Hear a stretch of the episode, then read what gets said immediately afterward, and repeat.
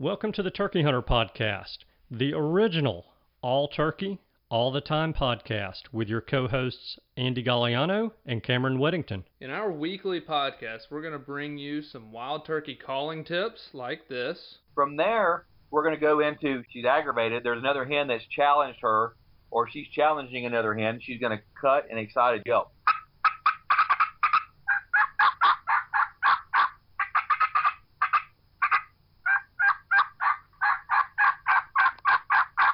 Advice from old pro turkey hunters like this. the turkeys typically don't like, I think, more times than not, to travel in an easterly direction into the sun first thing in the morning, especially after he gets up. It's a blinding thing. It, it, it's just like you. It's hard for you to see into the sun. Mm-hmm. So if I have a choice, I'm going to try to make it so that I'm going to be on the west side in the morning, east side in the afternoon of a turkey. Exciting live hunts like this. Holy crap, they're coming.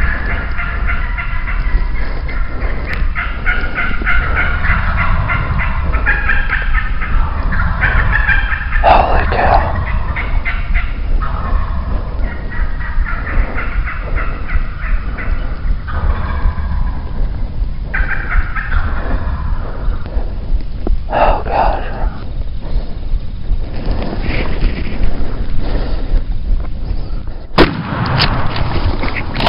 Then we're going to teach you how to cook your bird with advice such as this. with some fresh rosemary and garlic, and then cool that off and spread that along the inside of that butterflied turkey breast that we've seasoned on both sides. Wildlife management tips for your property, especially with turkeys like this. if you look at the type of habitats that turkeys need for nesting and brooding, that tends to be habitat that can be managed more successfully with growing season fire than with dormant season fire. And hopefully along the way, we'll get plenty of these. Well, on November the 28th of 1953, I was hatched. When I popped out of my mom and the baby doctor spanked me on the bottom, I went, ow! And I've been doing it ever since.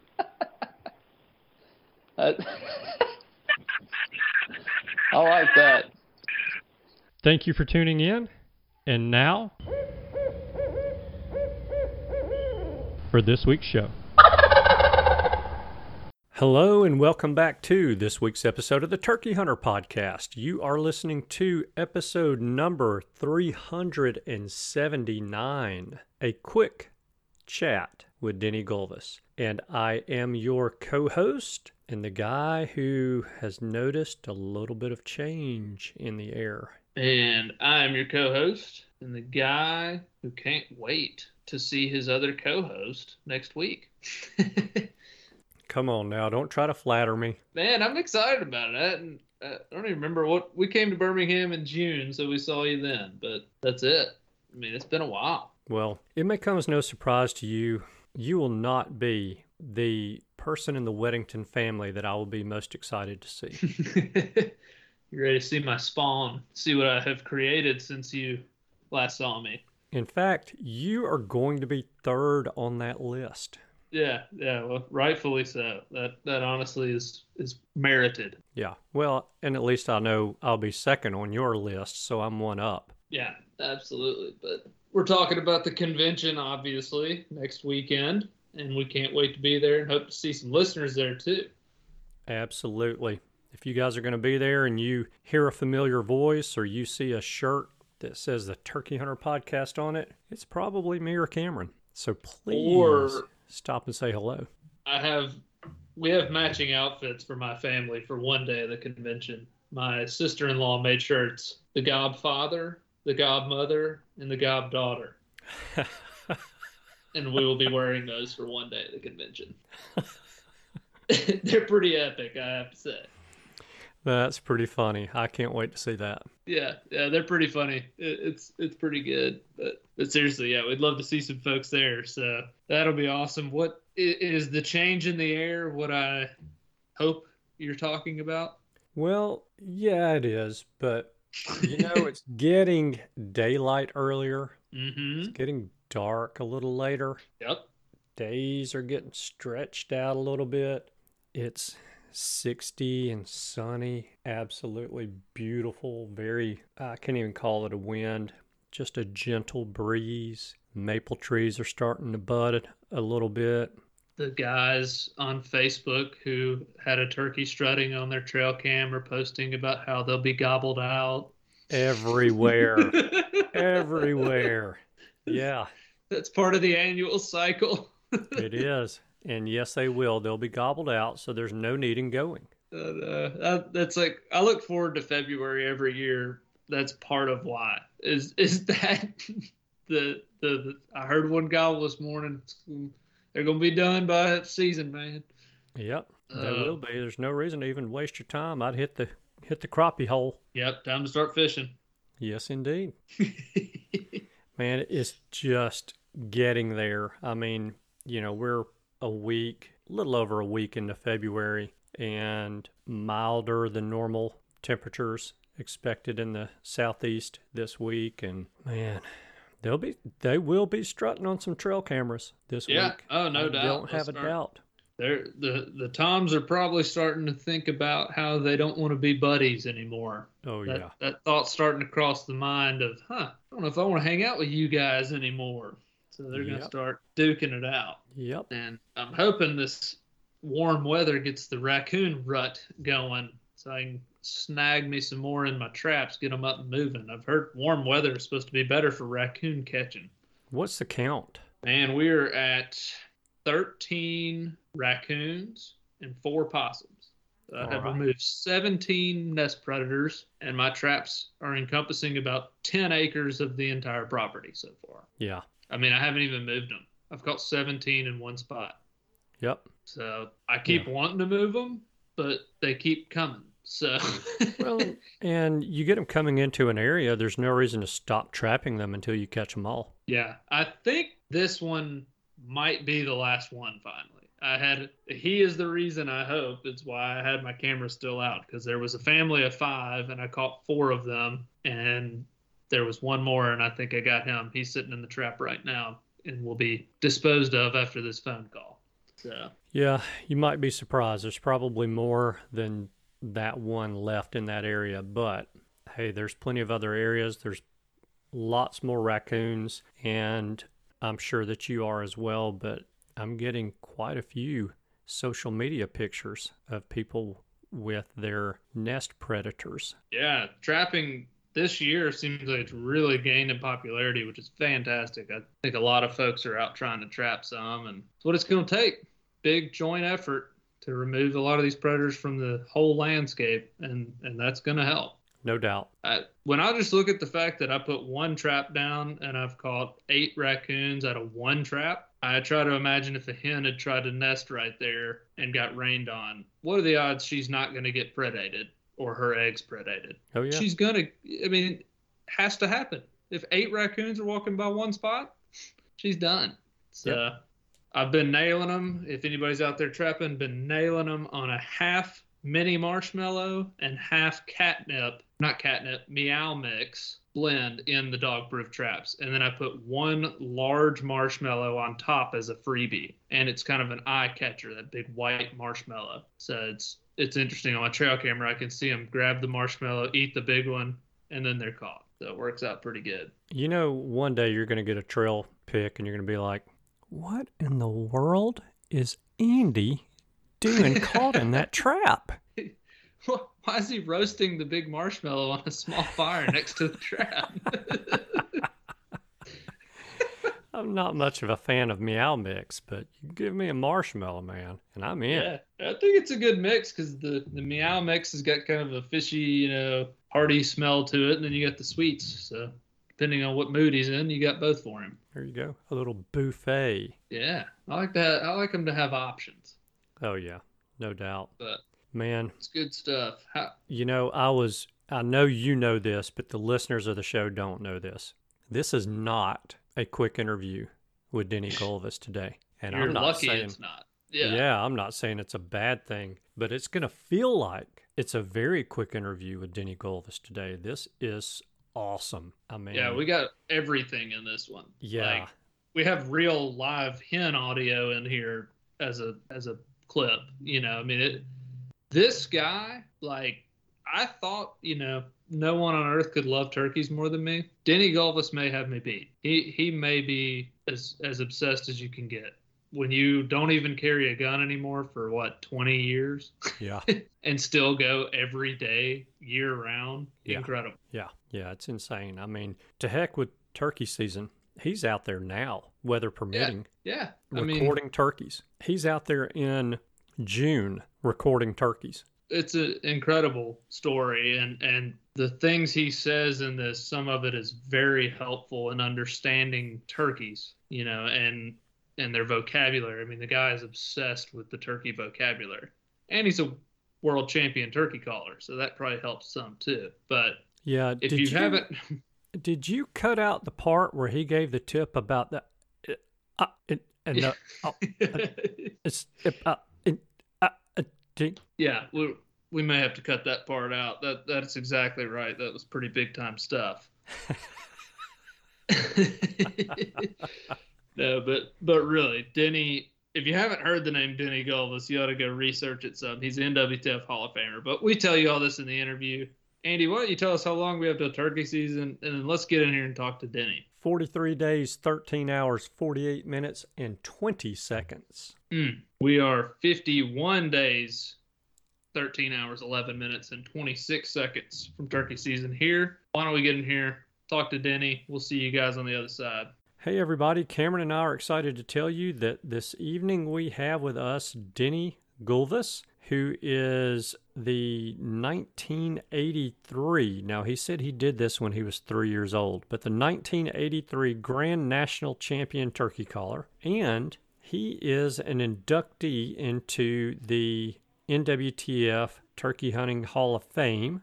That was in 2020. And not only that, but he's helped a few turkey hunters along the way come into their own right. And maybe somebody who knows a little something something about some turkey calling as well, another competitive caller who's I don't know, won one or five or six Grand National Championships, meaning Matt Van Cise. So Cameron and I are just really excited to have Denny on the phone with us. You know, we've you guys listening know that Cameron and I are extremely passionate about wild turkeys and turkey hunting, much like most of you guys and women who are listening to this show. But I'm, I'm maybe a little embarrassed to say that Denny might be on a different level. So we'll find out. We're going to dig in pretty deep with Denny this evening. So, Denny, thank you for taking time out of your schedule to come on the show with us. And if you don't mind, tell everyone a little bit about yourself and where you are this evening. Well, thank you. Thank you very much. I appreciate uh, the invitation to come on and talk with everyone and share some of the ideas that I've had, experiences I've had with wild turkeys over the years. Yes, I'm from uh, Du Bois, Pennsylvania. It's about two hours north of uh, Pittsburgh. Most people are familiar with Pittsburgh. I've, uh, I was born and raised in Du Bois, Pennsylvania, and uh, Pennsylvania is a good state for turkeys. Good state for deer. It's a, it's a great hunting state, and I feel very fortunate. I had a, a father who uh, who taught me a lot, and I, I saw my relatives and uh, in in the sport of uh, of hunting of deer, turkeys, matter what, all even small game. So I was very fortunate growing up. But I've uh, I've been obsessed with wild turkeys like many people. It's just uh, it's my life, something I do all the time, like many of us, like many of the people listening here today. They are uh, they're incredible. They're unpredictable. It's something that uh, I've been doing it for 53 years. I'm 65 years old now, and I've been uh, I've been working with wild turkeys for uh, for some 53 years. And what's interesting about wild turkeys is it seems the longer and the more time that I spend with them, the least that I know, the more the less that I know, and that's what's so nice about it because. Uh, Unlike any other anything else you can think of, I mean, really, this you learn something every single day from the wild turkeys. Every experience you have in the woods, so it's they're incredible, absolutely incredible. Yeah. On average, just an average year for you, how many days do you spend with wild turkeys? That's a good question. I usually start, and it, it's it's weather dependent. Sure. Usually start right around in January, depending on the weather in January, and I finish up filming turkeys probably right around the week of Fourth of July, something like that. Hmm. See, I'm a filmmaker. That's what I do. I film the wild turkeys. Back in 1984, I made a decision, and it was an interesting story. I've told this a number of times. I hunted just like everybody else. I hunted with a gun and had a passion for it and shot a number of turkeys. And I just I just couldn't get enough. Mean, the gun season just was too short for me. I couldn't, you know. And at that time, I was doing some still photography too, doing deer and turkeys. And I was, you know, I was back. I was only 20, 25 years, 28 years old, or what was, and uh, I couldn't get enough. So I, I told my wife, I said, "Boy, I would love to be able to purchase." You know, we just we just started a family, and I said, "I would love to be able to purchase a video camera." Back then, video cameras were just kind of were just coming out. My dad used to film on a on an old uh, 35 millimeter camera. You know, I mean, it was really old film. You know, I mean, and that's kind of like maybe what kind of sparked sparked the interest in me. But so I was able to purchase uh, a decent video camera, and uh, so I started going out. And I'll tell you what, I had some trouble. I had a lot of problems. You know, I mean, because when I hunted with a shotgun, you know, you'd call to a turkey, you'd, you know, you'd do all the, make the moves that was needed, you find the setups that was needed, and then I had a gobbler come in at 30, 35 yards, and you take the shot, and it's pretty much over. Mm-hmm. Well, working with a camera, I found out that wow, 30, 35 yards is I've got to get him closer. You know, that's no mm-hmm. good. You can see him out there, but it's not close enough. So yeah, I had a hard time. I mean, it was really a whole whole different ball game for me. And I can never, I'll never forget this. That I come home after a couple of instances, and I told my wife, I said, "Wow, this is crazy." I said, "I just, I just wish I could tell the turkeys that I'll never hurt them again. If they'll just come in and let me take their picture, let me film them." And she just kind of rolled her eyes. She knew I was nuts that time, anyhow. she rolled her eyes and uh, she says, "You are losing your mind." I says, "I'm telling you," I says, "I will never hurt those turkeys again. I'll hang the turkey shotgun up and I'll never ever take it again if they would just let me film." And unbelievably, you guys, you would believe this. Within the next three months, two to three months, it was almost like somebody flipping a switch. I mean, I was within the next time out. I mean, I had gobblers coming up to five yards, ten yards away from me, strutting all around me. I mean, just like I couldn't believe it. And that was in 1984, and I never took the gun, never again and I have nothing against gun hunting. I don't have anything against it, but I just love the camera because, and it was the best decision, personal decision that I ever made. And one of the main reasons is, well, there's a number of reasons. One of the main reasons is I've been able to learn so much more from the camera. It's a oh, whole yeah. different perspective. And the other thing is, there's no seasons. That's what I said. I start in January and never end until the middle of summer, until it gets so you know really hot. You know, not much going on at that time, but there's no seasons. I've got, you know, all the time. I can go whatever. And but the biggest thing is working with a camera is, you know, when you're, when and we've all been there, when you're talking to a gobbler and whatever it is, and you know, you go, after it's all done, you just all wound up about it and excited about it. But then when you go home, you you, you got a memory of it, but you forgot you forgot a lot about it. You didn't see a mm-hmm. lot of things happening, but going back and being able to review the films, wow, I couldn't believe. I mean, I couldn't believe what look at this. I didn't, I, I didn't remember this happening. I didn't, you know, wow, I didn't listen. I didn't hear that. Wow, I got it again. So, so for me, it's been an incredible experience. I can't even tell you how many. I mean, I've got volumes and volumes and volumes of hunts and films. And uh, when I back in 1984, as I said, you know, those three months and four months, I kind of sparked a real interest in, wow, I wanted to, maybe I should put together a, a video because right at that time, videos, there was only one or two maybe on turkey hunting. I'm not even sure there was even any out there on turkey hunting. Yeah. And uh, I told my wife, I said, I would like to put some of this together, you know, because I was doing seminars at that time too. But that was kind of like right when I was ending in turkey calling contest, and I had to make a decision. I had to either stop turkey calling contest if I was going to go into this video business and you know making videos. So that's what I decided to do. And uh, I uh, back when I made my first first video come out in 1985, and and those those hunts, those films that were on that video in my first one called Spring Hunting One were some of those ones that I just spoke about. Those ones were almost like the flip, the, the switch was flipped when the turkey just kind of like they heard me and knew that I wasn't going to hurt them anymore. I mean, it was incredible. So that's that's a true story, and um, to this day, I've never, you know, I've never taken another gun. I've never taken a gun, and I have nothing against it. My family, my whole, my, you know, my sons, everyone, my wife, you know, with a gun. But you know, it for me personally, it was just the greatest decision, the best decision, the decision I've ever made. That's that's very cool. So, just I guess kind of a very random question, but something I think a lot of listeners would want to know, and I want to know the answer. What is, you don't have to know the, the exact date, but what is the latest date that you have seen a gobbler breed a hen in Pennsylvania? The latest date? You mean during the summer? Yes. Oh, my. You know, be it, you know, the reason, one of the main, like I said, and you, you'll see as we talk tonight, I'm I'm obsessed with hens. I'm obsessed with hens and their voices, communication of the wild turkey. And hens to me are everything. I mean, I've learned so much from the hens.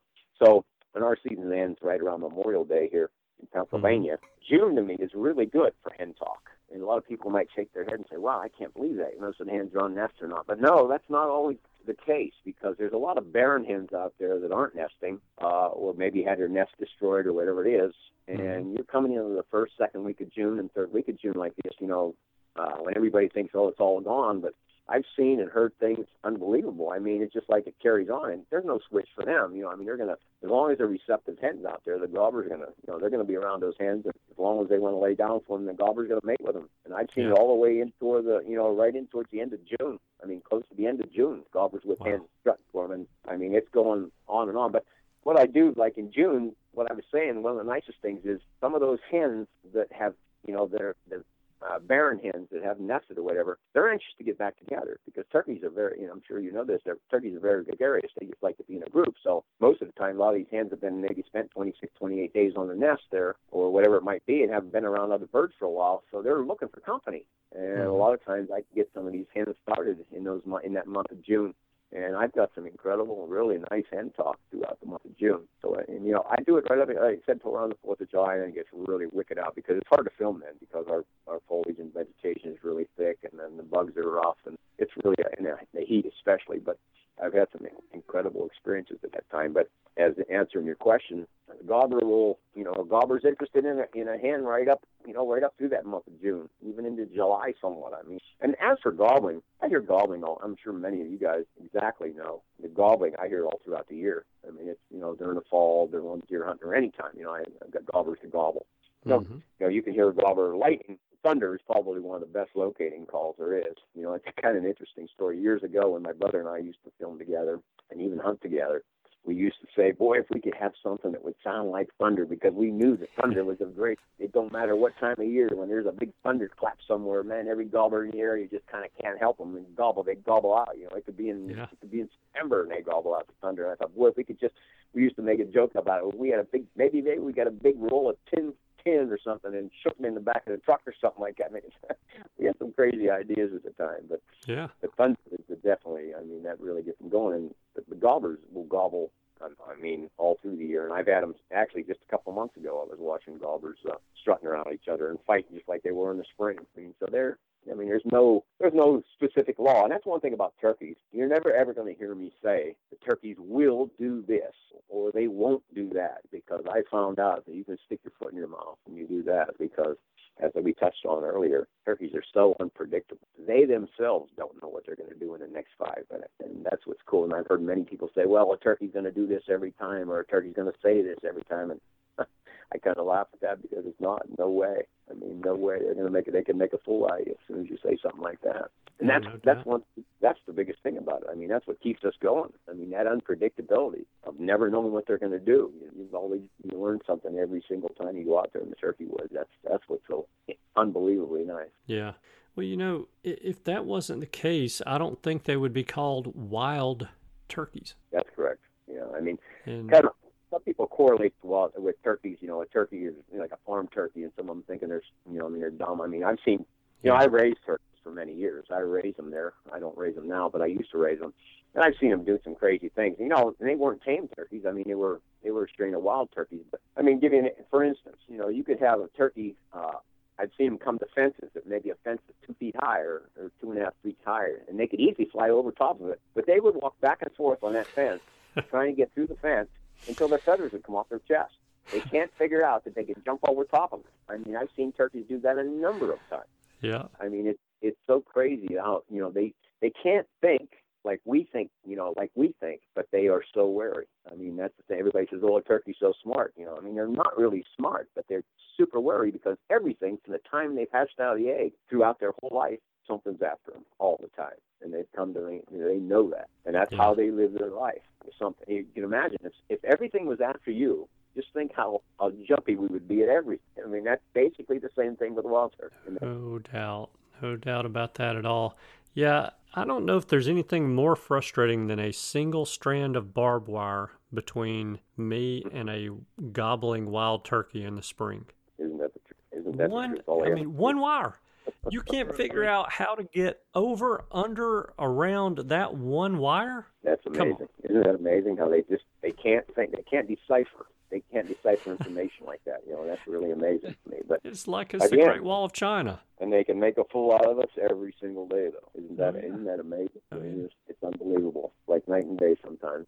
But yes, indeed. Like I said, I raised wild turkeys way back. You know, when I used to. It's kind of an interesting story back then too. I uh, I've told this several times.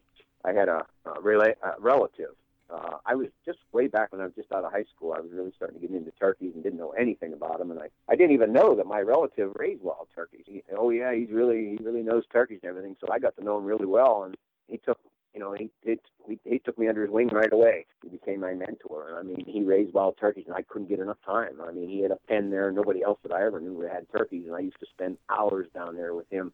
We were listening to the birds, and we talked to him. And back then, he was making turkey calls, mouth diaphragm calls at the time. And uh, I was just kind of learning about the mouth diaphragm calls. So him and I kind of got together, and we started developing some different things about the calls. But it was really neat because he had a what we call a turkey room up about 40 yards from where the turkey pen was. And back then, all you had is cassette players. You might remember those. Uh, maybe you don't. I mean, uh, oh, yeah. they were called boom boxes. And yeah. uh, we had we had used to have a couple of those boom boxes, and we used to run like 40 foot of cord with microphone cord and put it down in the pen, put the microphone in the pen, and we'd run it all the way up into what we called the turkey room, where we would sit all the time, and then we could play and just set it on pause and play and record, and you could hear every single thing that was going on at the pen. And whenever one of the hens would start talking or the gobblers, whatever, we would just hit the record button, and we we learned a lot, a lot of stuff. I mean, I spent a lot of time with those wild turkeys, and that's kind of like what we got in the turkey calling contest too uh, Bob knew a little bit about turkey calling contests. It was new to me. And he uh, he decided, well,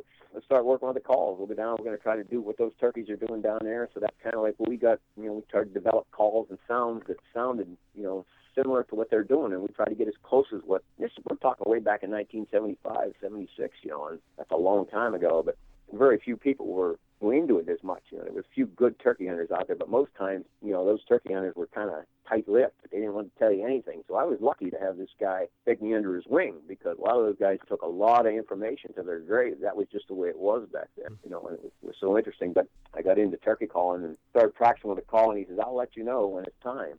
And we worked on different sounds and everything. And one of the things we really tried to develop is what he called the gruff call. Because when we sat down at the pen, we would listen to some of the older hands or whatever. They had a throaty sound to them, a resonant sound. I call a resonant throaty now. Back mm-hmm. then, he called it a gruff call and I'm sure you're familiar with what I'm talking about.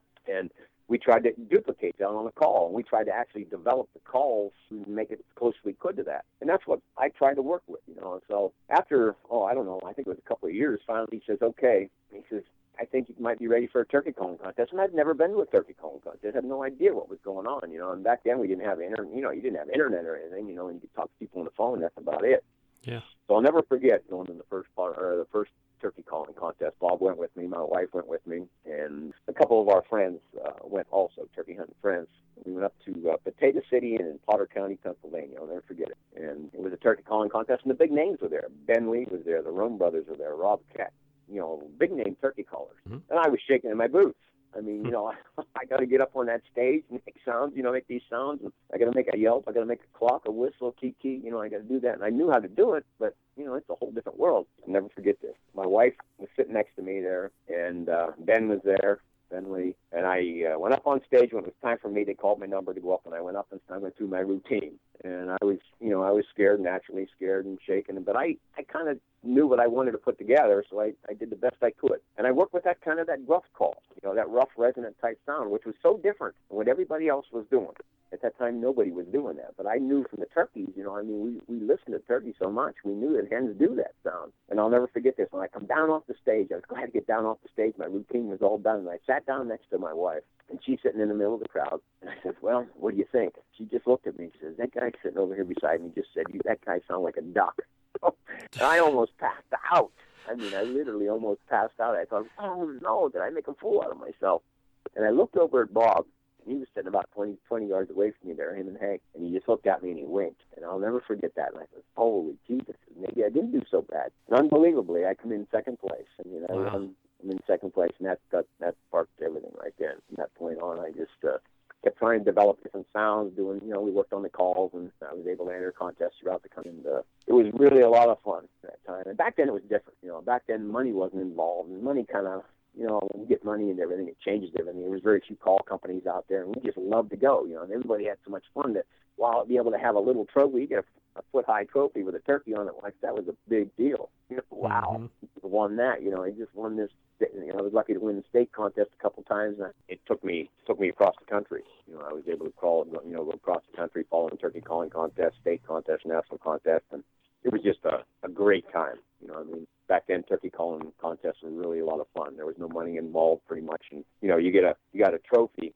you know, that was maybe a foot high with a turkey on it. Was like, wow, you know, that was a really as neatest thing there is. You know, but now it's, it's a little bit different. Even though turkey calling contests are really they're still pretty big and they're really interesting. I feel, I mean, turkey calling contests, I love them because one of the nicest things about turkey calling contests is that they uh, they keep you kind of in tune. You know what I mean? It, it, it has a you know keeps everybody because a lot of times the guys will put their calls away at the end of the turkey season and don't pick them up again. Well, you're, you know, if you're interested in turkey calling contests, wow, you know, you're going to spend more hours and hours. And some of the guys on the stage today, they spend hours and hours throughout the year developing yeah. different sounds and, and working with their calls. Yeah, we've interviewed several of them over the years, and they do almost every single one of them will tell you they spend an hour to two hours a day, at least mm-hmm. a day. And that's what it takes. Practice. And that's exactly what it takes. Yeah. Of course, it's like anything else you think about it, I mean, you got your baseball players, basketball, football. I mean, everybody. If you're really passionate about that sport, you know, you're going to spend as much time. And the best guys are the ones, you know, the more you. It's like anything else. The more you put into it, the more you're going to get out of it. Yeah. And uh, but I'm obsessed with the birds. I mean, I'm obsessed with their, their communications because some of the things that I've been able to see and witness and hear, I've been very fortunate. And I and they're like they're so much like us. You know, we really don't realize that, but whenever they speak, see, people think that turkeys call just to be heard. I mean, you know, just to make a sound, but that's not it. Every time a turkey calls, there's a reason the turkey calls. He or she is saying something. They're speaking just like you and I are talking right now. Nowhere near as complex as our language. But the more that I time that I've spent so much with these turkeys now, I find out that they're actually speaking to each other. They're saying different things, and that's that's the part that's so interesting you know, as a turkey hunter, turkey hunter goes out there and, you know, he makes a turkey call, whatever it might be, a box call, slate call, a diaphragm call, whatever, and then he just kind of waits for a reply. But, you know, someone who really understands the language, and this is what I've been really, really focusing on the last several years, is that I'm actually, you know, the turkeys are saying something to each other. Just like you and I, they've got questioning sounds, they've got questioning calls they've got excited calls. You know, it's almost you can get like just you know a good turkey hunter that knows turkeys today. When you're out in the woods and you stop and you're getting ready to call, most guys just blow out a call or whatever it might be, or scratch out a call, but really they don't think about what might be needed at that time. You know, and I'll think about it a little bit. Do I want to ask a question? Am I looking for someone? Am I lost? Do I want to tell everybody to come on over here? And you know, it's endless. It's just like you and I. But in the little inflections that you learn to put into the call actually convey those messages. It's like you and I.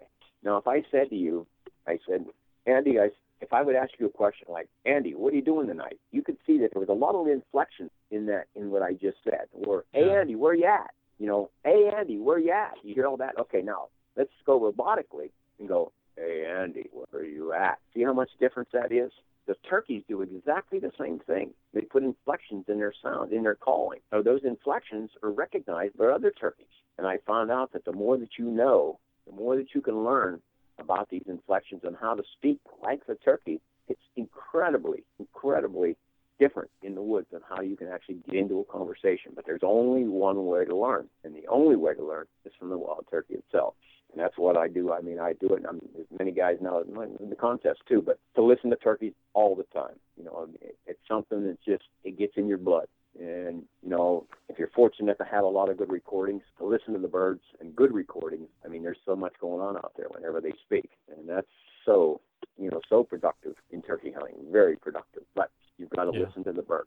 And when I, you know, I've had many guys say, "Well, yeah, I listen to turkeys, I listen," but they don't really hear when they, you know, there's a there's a difference between listening and hearing because there's a lot going on. Because you know, several years ago there was manufacturers come out with you know with the recordings of turkeys, and one guy I can remember a couple guys said to me, "Oh, that's a bunch of turkeys talking back and forth." But if you really sat and listened with headphones or whatever it is, and if you really pay attention, you hear this hen and she's talking to this gobbler, or this hen's talking to that hen. I mean, there's conversations going on. You're not hearing. See, I don't hear just a bunch of turkeys talking. I hear conversations. This hen's talking to that hen, and whatever it might be. And all that stuff is so important to try to learn. But it's so similar to our language. It's very similar. So when I get out there now, you know, I think what might what a hen might do right now before I start talking to a gobbler. What would she might want to say to that gobbler? You know, I mean, or whatever. And then if he speaks back to me or if he answers me, I'll talk. I'll actually talk to him. If I start walking toward him, to him, turkeys have what we call a walking yelp. I've learned that over the years. And there's there's a, there's a sound that a hen does while she's walking towards the gobbler, or she's walking to another bird. It's kind of like a, almost like a monotonous, like a.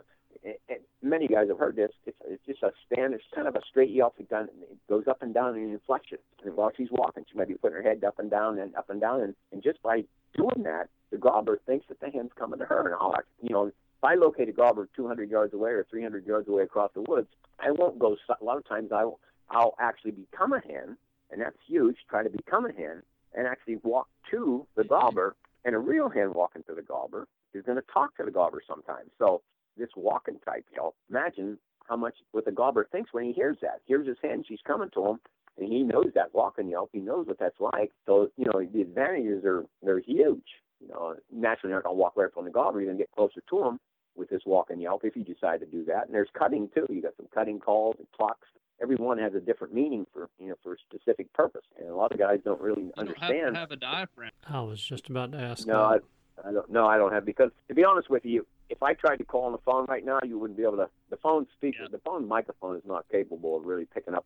Because I have a Right. lot of guys call me and try to call on the phone, That's and I just try to tell them there's no use even doing it because it cuts off and everything like that. So it really. But uh, there's a lot of different calls that turkeys do. And go ahead. Do they have? So I, I've listened to Lovett Williams has some CDs with turkey calls on them, and he Mhm. states that there is no love call of the turkey hen.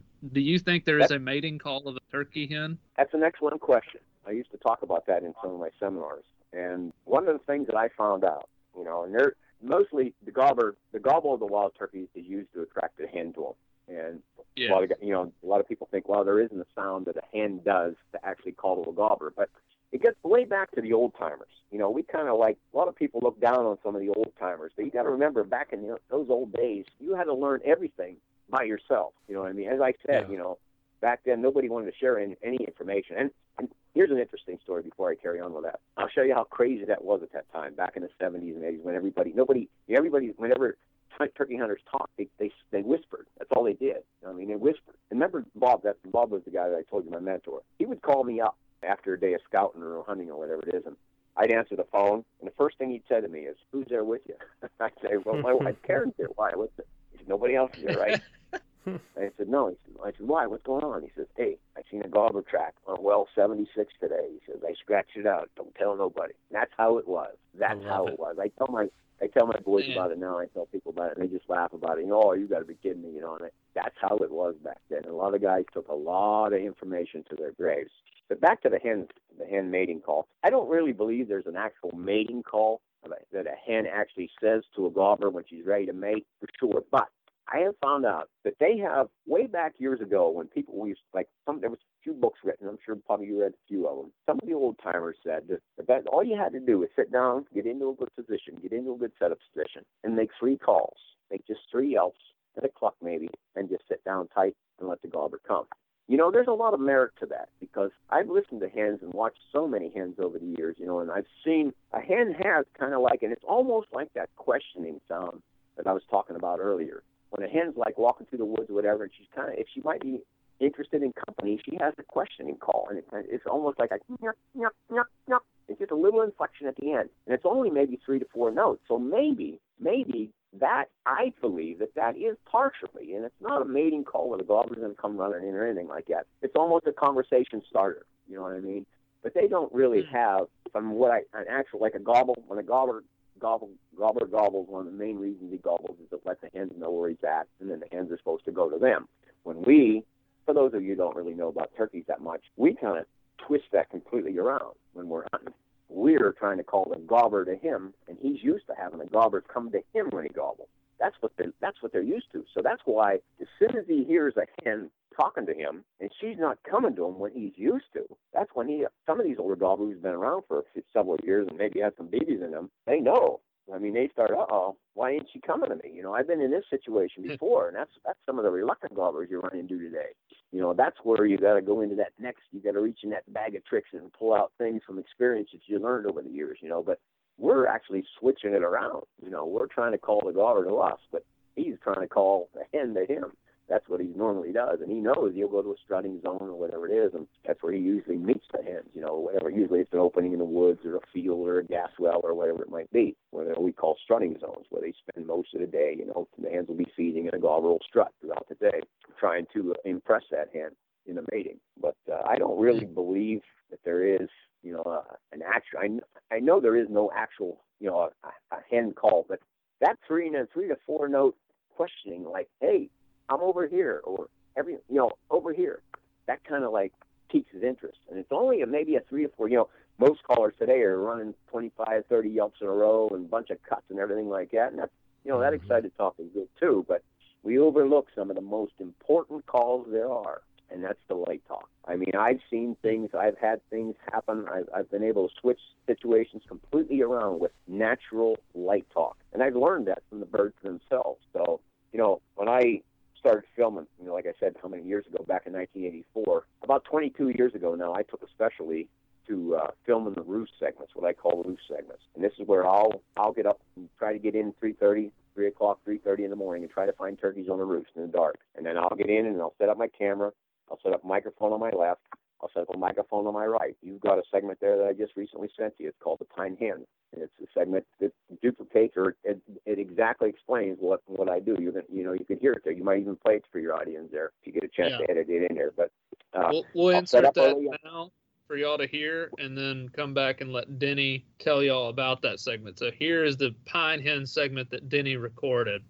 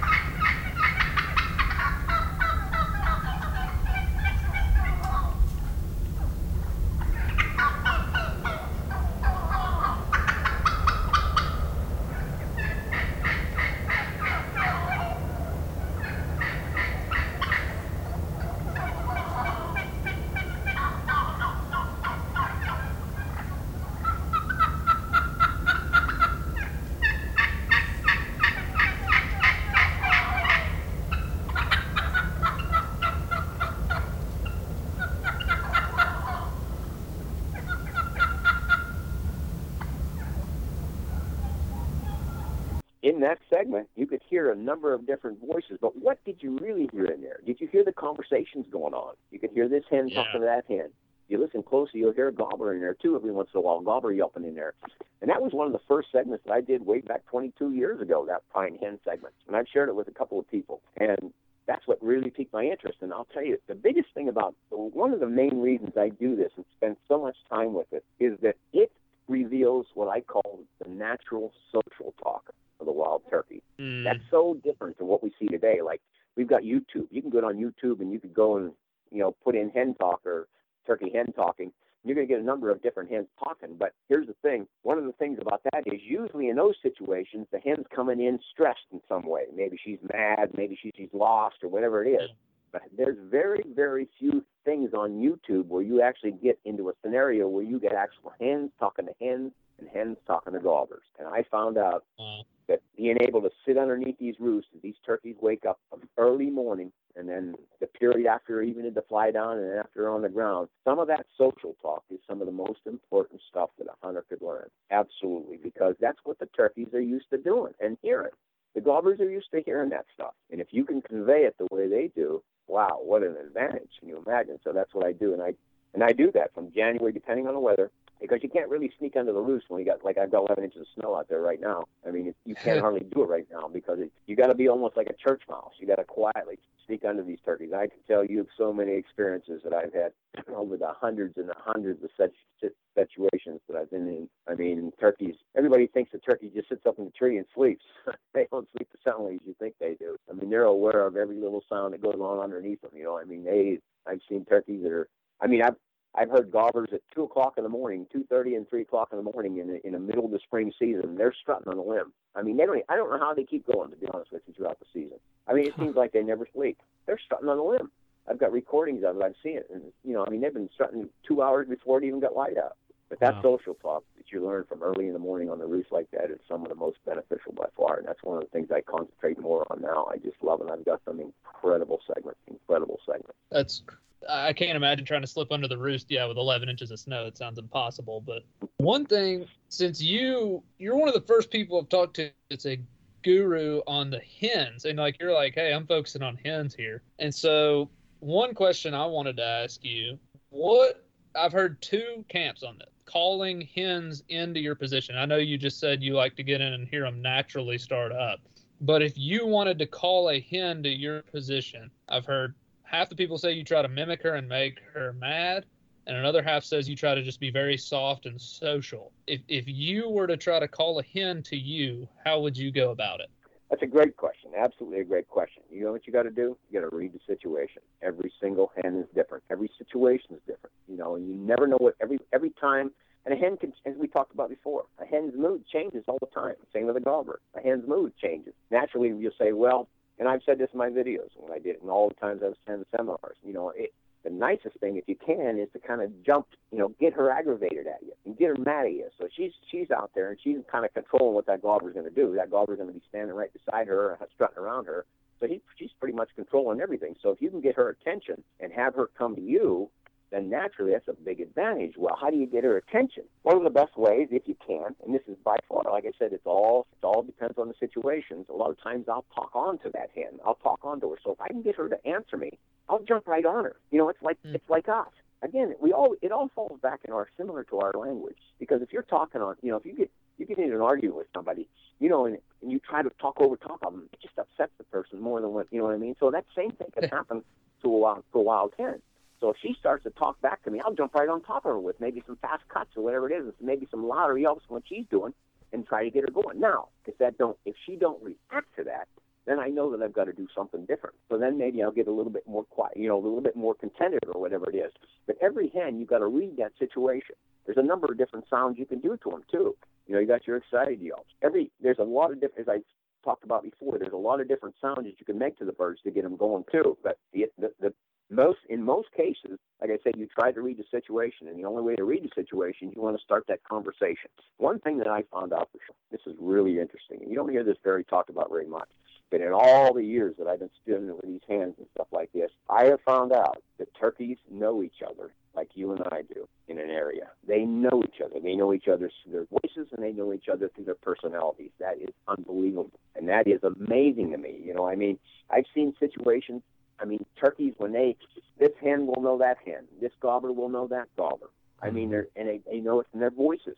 You know, and if I I'll give you an example of that. I when I go to some of these roosts, a lot of times I'll go back in the same areas from year to year. And they might be all you know, they might be a mile away or half a mile away. You might be roosting different places. But when I go back, I can go back to like 2018 and I can hear hens that I remember in 2018 their voices because I'm paying so much attention to how they're talking that I remember specific hens. I remember their voices and it hits me right away. Wow! I, so if I can do that, just think how turkeys do that. But I know oh, that yeah. turkeys they, they they know each other's voices like you and I. They start to Yeah. know each other, and, and that makes sense to us. You know, I mean that really does make sense because if they live together, you know, and every Yeah. hen has a little bit of a different voice, somewhat and every gobbler is a little bit different. And you know, that's another thing that brings up a question. You know, one of the things, what's, what's one of the things that we really all had a question mark in our head? Why do gobblers gobble on some days, and why do they gobble and never you go back in that same area on the same kind of day, weather, and why do they make a sound? I mean, that you know, one of the things that I've I've studied this and really, really try to pay attention to it. And I, I'm not sure. By far, I'm not sure. That's what I said earlier. There's never, you know, never everything you're never going to know everything by far. You learn something every time. But one of the things I'm finding out is that I feel that gobbers in an area know who the boss of the area is. They know, and they kind of like rely on him to tell them what to do. And I think that in some places, as soon as that boss gobbler, that one who leads the area, the most dominant gobbler who leads that whole area, if he opens up, gobblers will start to follow him. They can start to follow him. And, and turkeys, when they're on a roost early in the morning, you know, turkeys can hear. They have an unbelievable sense of hearing. I mean, people don't give them the credit what they deserve on, on hearing. They can hear so far. So when they're up 45 feet in the air on a you know early morning, five o'clock in the morning, when it you know there's a there's a time of morning when it's just like everything is quiet right then, and those turkeys can hear a long way. So you know one gobbler in an area will start, and he might be the boss gobbler, and sometimes maybe another one will far way over the boss gobbler, and he might hit. Next thing you know, you got this gobbler hitting, and pretty soon you got gobbler in the morning, and then, then you go back the next day, and if that gobbler for whatever reason, whatever it might be, maybe something happened to him on the roost, maybe he just has a you know it's like us, they're like us, maybe don't feel as good today, you know, so we just don't want to talk. I've seen gobblers, I've I've filmed gobblers on a roost, and it's comical. I've actually watched gobblers stick their neck out. Oh, like let's say a crow would fly over or an owl or something. I've actually watched them stick their neck out trying to gobble, and they, they didn't gobble. They would hold it back. They would hold it back. They want to gobble, but they don't want to gobble. You understand? I mean, it's just it's it's comical to watch that. But I I kind of believe that gobblers in an area somewhat dictate on what's going to go what goes on in there, and that that's part of one of the reasons why you know gobblers will be gobbling like crazy one morning, and next morning you don't hear a sound. The same with the hens. I see the same thing with the hens. You know, the hens. Once an old hen gets started here, and this hen recognizes that hen, and then you know pretty soon they got a conversation going. I've been under a lot of roosts where I thought, wow, everything is. You know, as you said, you can imagine how difficult it is to do this in the dark. You know, I've I've actually probably walked more in the dark than I have in the daytime in the last 20 years trying to find turkeys on a roost like that. It's really, but I love it because there's not a greater feeling to get underneath a roost of turkeys and look up and you can just see these blobs in the dark right above you. Because when you look up in the sky, unless it's the dark of the moon period when there's no moon at all, and there's that period when you can't even see your hand in front of your face, you can actually see dot blobs, blobs in the tree where they're at. You try to sneak in there, like I said, as quiet as a church mouse uh, out, making, and you break one stick and you could change that whole situation. You could change everything. So you got to make sure that you don't and I try not to use a flashlight. I mean, I just use a real little, I have a little, little small one that goes in my hand, and I just, just every once in a while, I just give it a quick one, just make sure there's not a branch to step on. But once I get into position, mm-hmm. then once I pick out the tree, and then I've got to actually run. I run 25 foot of microphone on my left. I run 25 foot of microphone on my right, so I can get a stereo sound effect. And once I get in, it's just like, wow, this is fantastic. Now you just keep your fingers crossed and hope they're in a talkative mood. Sometimes they don't make a sound. They come out of that roost and not even with a sound. But got some great stuff over the years. Well, that that would make sense. Times when you change calls to a gobbler, all of a sudden it fires him up. Maybe you hit a call that sounds like a local hen to him. That's exactly. You hit the nail right on the head. That's exactly what it is. That's why it's so important for anybody, a serious caller today, to be familiar with your calls so that you can make it sound like a number of different birds because they all have mm-hmm. little little discrepancies in I mean little things in their tones and their voice and little things everyone's a little bit different. They all sound like wild turkeys. All hens sound like wild turkeys, but everyone's a little bit different to an extent. And if a gobbler's with a hen for a day or two, he knows her voice. He knows her. and He likes her. I mean, you know, he, he's glad to be. All of a sudden, oh, there she is, right there. So if you you continue with the same sound over and over again, sure, you can kill turkeys. You're going to call gobblers in, but you get that gobbler out there who's a little bit leery. That's why when I go, I probably carry I carry at least 35 different diaphragm calls with me, and and the calls that I make, each one of them each one of them, I can do three different, ten, three to four different hen sounds in each call, and I've got 35 different calls. So there's a lot of different sounds that I've worked with over the years, and sometimes you just hit the right one, as you said, and that gobbler recognizes it, or that hen recognizes it, and wow, you can change the situation right around. I mean, I've had situations where, you know, not a bird was talking, and all of a sudden I just had a specific hen, I'd hit her, and she knows me, but for whatever reason, and she starts, the next thing I start, and we're back and forth in a conversation. Next thing you got a gobbler down there gobbling, and then, you know, wow, you got everything lights up where nothing was going on five minutes ago or ten minutes ago. that's the wow. fun of it all. That's, I, I thought I carried a lot of calls to the woods. Thirty-five diaphragms. that's that's well, strong. A little bit a little bit obsessed. A little bit. You can ask my wife. That's what I said to you earlier. I mean, my wife will tell you just how kind of crazy. I actually, I actually wonder myself why I'm not a mental word over this. I mean, it's like I said, I do this every single day. If I'm not filming, I've got the capability. I've got a computer system and a sound system here that is absolutely unbelievable. And some of the some of the technology today just amazes me, and I've been able to learn so much from my films and some of the other films that are out there where I can bring up on the screen, I can bring up five different hens calling at one time, and you can't believe on how much you can learn in a situation like that. And one thing I'm really learning though, as I said, every hen has a little bit different sound, but they all have a what I call a voice characteristic, and that is incredible. I mean, you can, you know, I might, I might hear this hen and she has a, what I call a throaty yelp, a resonant throaty, and then you hear another one a little bit higher yelp. And uh, when you hear them singly, you say, ah, she's, you know, okay, I hear her, and I know what this sound. Nah, they don't sound nowhere near. But when you, when you actually put this hen together with that hen, and have the capability of being able to put both of them together like that, you would be unbelievable. I mean, I've opened my eyes up and stuff. I'm thinking, wow, this is incredible. You know, how similar they are. They're they have what I call a voice characteristic. And I'm I'm going to tell you something. I've got probably 3,000 different hens on my computer system from films that I've filmed over the years, from YouTube segments or whatever it is. I've got every time the hen was talking, whatever I want to hear it, and I record it or whatever, I save it.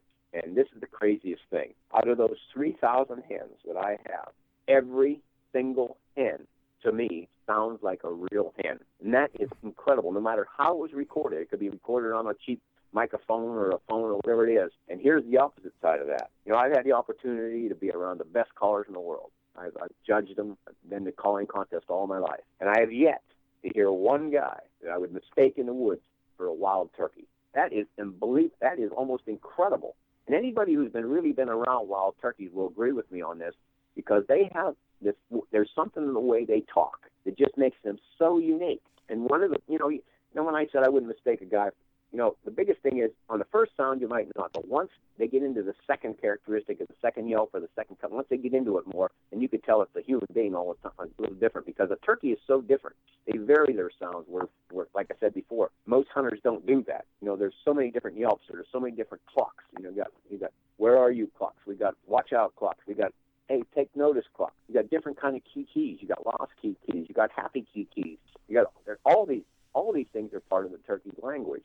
And, you know, to be able to learn that stuff or try to learn that stuff with technology today, I'm doing this every single day. I get the opportunity to do it every day. And my wife, you know, I even think to myself, I'm, I must be mentally, I must be mentally crazy or something. You know, I just wonder they're going to come and take me away for one of these days. And but it's, it's something we talked about earlier. It's something we love to do. I mean, you know, turkeys are a great passion. We, yeah. we could have went in a lot of different directions. It could have been a lot worse. That's for sure. No doubt. So you talk about the inflection a good bit, and I totally understand what you're talking about. However, if some of the listeners don't, give us an idea. Just, you know, I know you don't have okay. a call, but you can use your natural voice. Just give us kind of an idea of what is what is a happy cluck? What is a well, that's, where a, are that's you? a good question because you know even like in a turkey calling contest, you know, like you can go to, and everybody kind of like when they ask the cluck of the wild turkey, everybody kind of like I've heard guys do things, and I'm thinking, wow, that's a that's a warning cluck. You know, turkeys have different types, different. It's all in their mood, kind of like you know, yeah. different type of clucks. And if you hit the wrong cluck, you know, you could be standing, you could be sitting within 12 turkeys around you, and if you do what I call happy clucks, they're kind of like a little bit more on the on the higher side. It's like just light stuff. I mean, light but but it's like a little bit higher pitch. It's kind of it's a good way of saying it. I call it a happy cluck. I feel that. Maybe it's been I've been around for turkeys for so long, so close. I feel it. I mean, I can just I recognize that cluck. And all you do is put a little bit more inflection with them, maybe a little bit deeper, and every one of those turkeys instantly, all 12 heads will be up right away looking because you told them to watch out, look out, take notice, just by just a little different sound and inflection in that talk, and that's huge. You know, like I said, I was I've been around a lot of guys that are you know, I mean, they got some.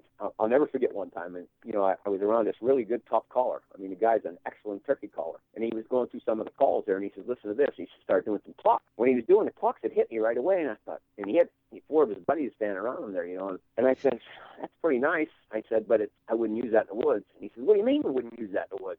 You're telling every turkey to watch out. That's kind of a that borderline watch out, look out problem." and the other guy's kind of like, well, "Wait a minute, I hear that all the time. That's definitely it's turkey sound. I said, yes, it was. That, that's a, definitely a turkey sound, but you're telling all the turkeys that'll look out, watch out, there's something wrong here. I'm just not sure of this. Everybody take notice. And now all that is is just a little bit of an inflection in the cluck. And uh, that's why, you know, you've got to really listen to turkeys and study this sound. The same with the kikis, your, your fly down cackles. I mean, every, your yelps, like I said, I mentioned walking yelps. You got healthy yelps. You got you know, got soft plain yelps. You got uh, excited yelping. Uh, key I'll just take for example the kiki. There's a number of different kikis. One of them we always associate the kiki or the kiki run to a lost bird, and that's usually what it's for. I mean, when a turkey is separated, even from birth, they go from poult whistles, where it's just kind of like high pitched when they're first born, and then up and, and then as their voice progresses a little bit more, it gets into a kiki, a little bit smoother kiki, and then it goes into the kiki run, and then from the kiki run, it kind of works into their yelping. It's a it's a progression as they get a little bit older. So, so when a turkey is separated from its flock mates, they go into what we call the kiki and kiki run. It's a it's a where's everybody at? I'm lost. That's what exactly what it's saying. And you can hear that in a turkey in a, in a turkey's kiki. And a caller should learn how to do the kiki run if that's what he's trying to portray at that time, or she's trying to portray at that time that she's lost. And those little inflections on the end of the notes, or in the beginning of the notes, especially on the end, it's almost like telling everybody, "Hey, is anybody out there? I'm lost. I'm lost." You know. And then they've got other kikis, what I call almost like happy kikis, where you'll see those like in the springtime. You know, sometimes you can you got birds standing, you got maybe 15 other birds standing around. All of a sudden, a bird will start kikiing. You wonder what what's she kikiing about? She's not lost, but she just kind of like happy. She just kind of like just talking. It's it's her way of talking at that time. You know, and they'll do they'll do just do basic what we call what I call kiki, just basic kiki and kiki runs at that time. So there are a number of different kikis, and then you got a kiki, what I call kind of like a come a looking, a come looking kiki when a hen's coming into you or a gobbler's coming, a young gobbler, whatever it might be, coming into you, especially a young gobbler and a, and a hen, they might be coming in and they know where they last heard you and they they can't find you. It's almost like saying, like we talk about this in the clock. We got where are you type clucks where a hen will come in and she'll when she's looking for you, she does. Real, it's almost like where are you? That's what she's asking you when she does that. Well, they've got kikis also. Some hens will do that when they come in. They're coming in, they can't find you. All of a sudden they'll go just a couple notes, maybe one or two just two, almost like, where are you at? Where are you at? I know you're here. Where are you at? And that, so there, we got, you know, a lot of guys don't know about that come looking kiki, but that's, that's a common, many, I'm sure many hunters have had that happen when a hen gets to a certain spot, all of a sudden she'll start keying. What she's doing, she's asking her where you're at. So you can see how every one of these calls can be broken down, and they have a language, just like you and I. Nowhere near complex, like I said, but they're speaking. You know, a turkey think about it. With all the predators out there today, a turkey's not going to be going, you know, walking around making noises because he knows that or he or she knows knows that every time they open their mouth up, you know, they're going to they could possibly be running into problems, and then they do throughout their lives. They're running into problems like that. It'd be like you and I if somebody set us off into a, a foreign planet somewhere, and we know that everybody's after us. I don't think I'm going to be wandering around the woods saying, "Hey, where you at? Oh, I'm over here." No, I'm going to be pretty quiet. The same thing with wild turkeys too. Yeah, yeah. This is good stuff. I'm enjoying this. You know, you have a knowledge that I think a lot of people don't have about the language of the wild turkey. So we know that you've judged quite a few calling contests in your day. How how do you how are you able to separate that contest calling with the calling that a wild turkey does and do you even try do you just go to to judge and say whoever can imitate that real sound that I hear in the woods all the time, that's going to be. that, yeah, one of the when I judge, I'll be told you exactly what I do. When I was sitting under the curtain, when I used to judge turkey calling contests, whenever I did it, I would close my eyes on every single call because I want to give every caller their due. I know how much these guys put, these girls put into the, into the, into this contest. So I would close my eyes on every single one of them and listen yeah. to every single call. And I would imagine that if I heard that at 25 or 30 yards in the woods, would I think that's a real turkey? That's how I judge. I, according to that, that's how I felt. You know, I've been I've been very fortunate over the years to spend all this time. Like I said, I spent with raised all raised turkeys, and I spent all these years with wild turkeys. And and the more you're with them, you just kind of you know it, it's incredible. You just you you know their language, you feel their language, you can feel it. And when a guy or a woman or whoever it is, they make that sound, as I said before, very, very, very few times do they sound exactly like a real hen. I mean, it's like count on my hand how many times I've heard that ever. And it's amazing though, but that's kind of like how I would judge. And I've even gotten to the point now, and I've taken to a total extreme. It's kind of like when I'm working with my calls now, practicing my calls, try to get to that point where I sound like a wild turkey. That's my goal. That's my goal. But my old mentor from years and years ago, who's long past now, one of the things he told me, and I'll never forget this. He said, "Never be satisfied, Gulvis." He said, "Don't ever become satisfied." And I said, "What do you mean?" He says, "If you ever become satisfied, they'll bury you and you're going to start doing something else. You'll lose that edge. You'll want to go golfers. Don't ever become satisfied. You know, 45 years I've been working on turkey calls and starting to sound like a real hen, and I know I got a lofty goal where every time I make a sound, I want to sound exactly like a real turkey, so that someone who knows turkeys would recognize me as a real turkey. That's what I want to get to the point. And I might not ever, probably ever, never going to get there but it's a fun, fun place to be. Now I've gotten to the point now when I, you know, I said I used to listen to someone at 30 yards and thinking, but now I got to the point where I, and I've been telling a few people just recently this because I think it's so true. And I touched on earlier that if I was standing in the woods or my yard or whatever it might be, and I had my back turned and someone was 10 feet behind me and I didn't know was there and started calling, but I immediately think, whoa, there's a hen, there's a turkey, a hen right behind me. That's a turkey right behind me. You know, and that's really, really razor's edge. I mean, if you can get to the point where you're going to fool somebody who really knows turkeys, somebody who's going to say, whoa, that is a hen, because think about it. A real turkey could be sitting on your knee, and when she calls, she sounds like a turkey. There's no mistaking her. You know, you don't even have to see her. And, and guys out there that knows turkey know exactly what I'm talking about. Whenever they speak, you can, I mean, no matter, and I said about it earlier, all these turkeys, I got 3,000 of them recorded, and every single one of them, not one of them sounds like a turkey caller. Every one sounds like a turkey. A turkey just has a natural, you know, unique thing. So that's kind of like how I got, I've gotten to that point now where that's where I want to be now. I mean, I want, I want to be able to call that if I can get these somebody, like, say that you raise wild turkeys or you're around turkeys a long time and you're really into it, that if I could be 10 feet or 15 feet behind you, you didn't know I was there and I started yelping to you or whatever I'm doing, you'd say, whoa, you instantly stop. Oh, that's a turkey right there. There's a turkey coming right behind me. Um, I mean, that's, that's, that's kind of a lofty goal, but that's the way I like to do it. But turkey calling, turkey calling contests are, like I said before, they're a good tool. They're an excellent tool. They're a lot of fun, especially for somebody who's serious about turkey calling because it keeps you, you know, you gotta you gotta work at it just like anything else. If you want to be the best, you've got to work at it. I mean, like you you mentioned it before. You know, the guys that are winning consistently winning, they spend a lot of time doing this. You know, and I mean, we could talk. I could talk all day. I could talk all day on this. You know, on turkey calling contests and, and like that. But and another thing, you know, turkey calling contests are kind of like a, you know, they kind of hinder on the judges. Judges are one of the most important things in the turkey calling contest. You gotta, have, you know, went round and round about this many different times, and you gotta have someone under, you know, you gotta have someone under that curtain judging you who knows wild turkeys. You know, not who knows a turkey call, who knows wild turkey. You know, because Mhm. a lot of people can make a call sound that they can be music, what I call musicians, and make the sound pretty or whatever it is. But a turkey's not pretty. You know, a lot of guys are judging turkey calls and turkey callers on mistakes. And I kind of laugh at that because turkeys don't make mistakes. I mean, you know, I, I've been sitting right next to some call, you know, judges and, during the calling contest, and the guy says, "Oh, you made this mistake here and mistake." I'm thinking, mistake. You know, turkeys make all kinds of squawks and squeaks and squawks. That's part of their normal language. And if you do it the right way, it's turkey. It's turkey. So when I judge the calling contest, I could, you know, I'm not worried about no mistakes. There's no mistakes. Turkeys don't make mistakes. If you if you're talking like a real turkey, it's you're gonna. I mean, it's somebody knows turkey. You're gonna. It, you sound like a real turkey. I mean, they're all. I've I've recorded these, especially in these roost segments. I recorded sounds that turkeys do, from coughs to burps to growls to to squeals that people would never ever believe it was a wild turkey. But that's part of their language. I mean, their their voices break just like yours and I, and uh, throughout, and it, you know, they're putting inflections in their sounds and all kinds of things. They've got growls. I mean, they've got a what I call a, a hen will do it what I call a growl yelp. And there's if you do that the right way, and I've never told too many people about this, but I call it what I call a growl in yelp, and I'm sure there's good hunters out there that know exactly what I'm talking about. A hen kind of kind of growls into her yelp. She's like like that. And It sounds funny. She'll go right into her yelp. I'm telling you what, I can turn a situation completely around if I do that the right way.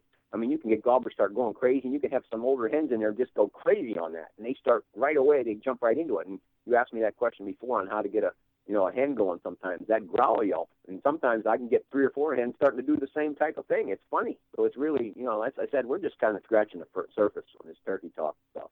I mean, there's a whole lot going on out there that we don't understand for sure. It's fun trying. though. Yeah. I think Cameron and I are going to cut that little part about the growl yelp out Yeah, of the show. I've got, I, you know, because I've talked about that before, and I've talked about that before to several people. Like, and they said, "Well, what's it like? What's it like?" And I said, "Well, you can go." I even pointed out even on some YouTube segments, there's, there's one or two of them out there where you can actually hear that. But I'll tell you what, you guys, you can't believe that when you, you know, hen, she goes like, like that. She, she was right into her yelp, and if you do it the right way, oh, I mean, it's incredible. I mean, I've had the whole flocks just open right up like over something like that, where they weren't saying nothing before. I mean, a whole flock of hens sometimes will start right on you like that. So it is a, but there's there's other calls out there like that too that are you know you know you don't tell like guy said to me when I first started making videos, well, why are you telling everybody all this stuff? And I said, well, you know, you don't tell everything. There's a few things you keep, still keep under your hat for sure. sure, absolutely. So if if for most judges, if a competitive caller got up and did that growl yelp, they'd probably get voted yeah, out of the contest at that point yeah, in time, wouldn't they? Unless there was someone, you know, unless someone was out there knows exactly. And we, you know, there's a lot of different sounds too. The guy said, "Oh, I never." And one thing that always bothered me more than anything is when I hear somebody say, "Oh, wow, this guy sounds better than a wild turkey." Oh, you kidding me? I just told you that I have three thousand different hens. I spent my life with wild turkeys. I've never heard a guy yet that sounded like a wild turkey, and to say that he sounds better than a wild turkey, that's incredible. No way, absolutely. Some that tells you right away that they have no idea what real Yeah. turkeys sound like. Absolutely no way. And again, what they're what they're kind of like what they're liking it to is the music is music. See, we're we're musically as humans, we're musically inclined. If you think about it, we're musically inclined, inclined ever since all through our life. You know, when we hear a song, a song's playing, all of a sudden, you you know, think about it. When a song's playing or somebody's singing, and all of a sudden they hit an off note during the song, it catches your ear right away. It's like, wow, that shouldn't be there. But that's not what turkey talk is. Those little those little inflections, those little stops and starts like that are all part are all part of the language. Well, we're so musically inclined, we expect everything to be in perfect unison. But that's not the way it is with wild turkeys. You know what I mean? We want it all to be, you know, most people, a lot of people want it to be musical and in line and perfect. That's not turkey sound. Turkey, I mean, when the turkey yelps, they they'll sometimes jump right into their yelps, or they, you know, most guys. Like if I said to you, I said, uh, "Hey Andy or Cameron, uh, let me hear you yelp." Most cases, you probably just do what I call the normal upstep yelp. It'd be like, no, no, no, no, no, like, no, no, no. Everybody does that upstep yelp. Well, a real hen, if I would, you know, somebody that knows turkeys, if I says, let me hear you yelp, how many guys are going to go, no, no, no, no, no, no, no, no? Very few guys, or, or something, you know, I mean, they, all different inflection, or maybe do a questioning type yelp. Very few people do that. But turkeys are doing it all the time. They come into their yelps so differently all the time. And that's what makes them, that's what sets them apart from a human because most guys, when we sit out by a tree or a stump or whatever it is, and you're scratching out, you're scratching out the same thing over and over and over again. Well, turkeys don't do that. I mean, they're they're saying something every time. You know, their inflection. You know, hey, where you at? I'm over here. Well, come on over here. You know, come on over here. Or, How's it going over there? You know, it sounds crazy. This sounds crazy, but if you think that way, and try it next time. Think about actually saying something while you're calling. It's amazing how much more realistic your calling will be. Yeah. You know, you talked about the types, the different types of sounds that you've heard turkeys do that, you know, most hunters probably have never heard. And I think in that pine hens clip that we played, you know, there's seems like I, I'm I'm guessing it's a Jake in there, but before he really gets, I don't know, mm-hmm. maybe fully awake, there's some sort of a god awful yeah. sound that he makes that's him trying to gobble that is just not even close to a Exactly. gobble. I It mean, sounds like he's being And I'm choked. glad you noticed. I mean, it's you like see how different that is. I mean, You know, and the other thing about it is the stuff that you hear, like like I said, I spent right now. I've got a really, I've got a four thousand, forty five hundred dollar camera. I've got five hundred dollar microphones, two five hundred dollar microphones. I've got the best, some of the best. Well, I would like to have better equipment. You never have the best, you know, the way technology advances all the time. But you know, on how some of these re- these re- Yeah. and that's a that's kind of a good question. I mean, you're talking about that gobbler; they're making certain sounds, and but the way that the way it's recorded is so huge too, because you know if you record a situation, let's say we got a hen coming in, and somebody has like a subpar camera or a subpar recorder, where you know we see, we and I'll give you some examples of this. Like a hen's walking in and she's yelping, and all of a sudden you go home and listen to that. You really, huh?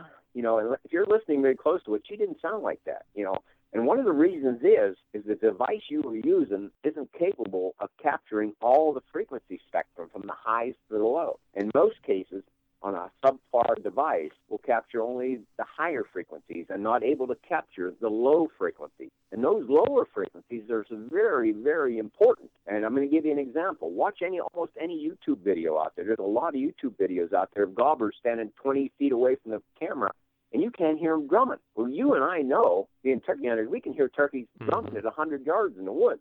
And if you've got good microphones, I can some of the stuff in my Yeah. house here because of the system I told you with the subwoofer and all these big speakers, I can actually rattle the windows in my house with just a gobbler's drumming because it was recorded in the right way with the right equipment. Now, on the other part of the spectrum is you have to, if you're really serious on this, you have to have what you're listening the device, the device you're listening through, is also have to be a good quality device so that you can also capture the highs and the lows. So it could be recorded. Like I'll, I'll send segments to guys that'll listen to some of the segments that I have that I sent to them, and they'll listen to them on the phone. And I try to tell them not to do that because that phone has a one-inch, speak- a half-inch speaker, and it's not capable. It's nowhere near capable of expressing all those the quality sound what I call quality tones and sounds or realistic tones and sounds that the bird was making at that time. I mean, I've been in situations like I said to you, I've got some incredible equipment here, and I've been underneath hens that I could actually feel when they were yelping. I could feel the resonance coming from them. And I couldn't wait to go home and listen to it. And when I got home and through my good speakers and everything, still couldn't catch it. wasn't catching everything. So that's how how much better our ears are. I mean, really. I mean, we we can do we can record things, but boy, I'll tell you what, Mother Nature, our ears and everything is just like wow.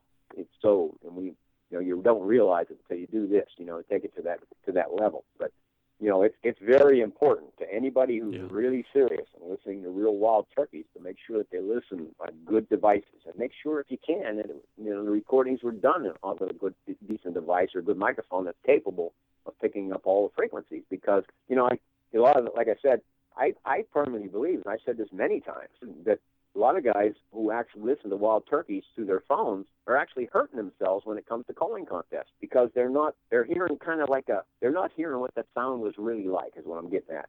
And they're trying to mimic and they're not hearing if you were really there at that time you know with that bird calling she sounded different than what you're hearing on that phone. So that's why I always tell anybody that I these segments that I send to them whatever it is get the best system you can you know the best speakers you can the Mm. best headphones you can and that's the way to listen to them because it's Yeah. huge There- that that's a huge huge part Yeah. Denny, I ordered your DVDs from you, and I would highly suggest anyone who is interested in watching some informative turkey hunting, especially order the Challenging Pressured Gobblers DVD from Denny. And on that DVD, you went into pick a spot calling, and I, I think it'd be cool if you shared with us about pick a spot calling because I thought that was really fascinating. Well, I appreciate that. Yeah, and that you know, there's a lot of different things on there. Some different things like ventriloquism calling, pick a spot calling, go back through calling, things like that. But that pick a spot is a huge.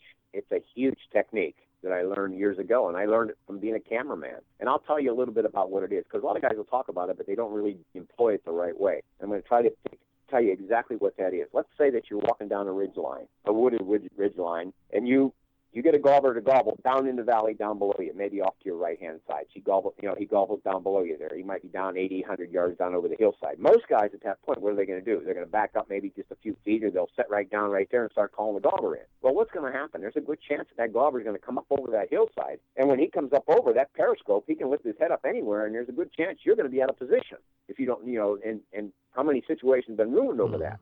So let's go back now. We got that same gobbler located down over that hill. Well, what tells us that we have to call from there? Well, you don't have to call from that. Let's say that I was yelping and that gobbler answered me. Okay. Well, what I'll do is I'll just I know he answered it. He answered the call, or maybe I just hit him with a crow call or whatever it is. Now I know where he's at. So now I go back and I look. I look the situation over. I look the area over, and it might be a hundred yards down that ridge line where I just came from, or maybe the opposite direction.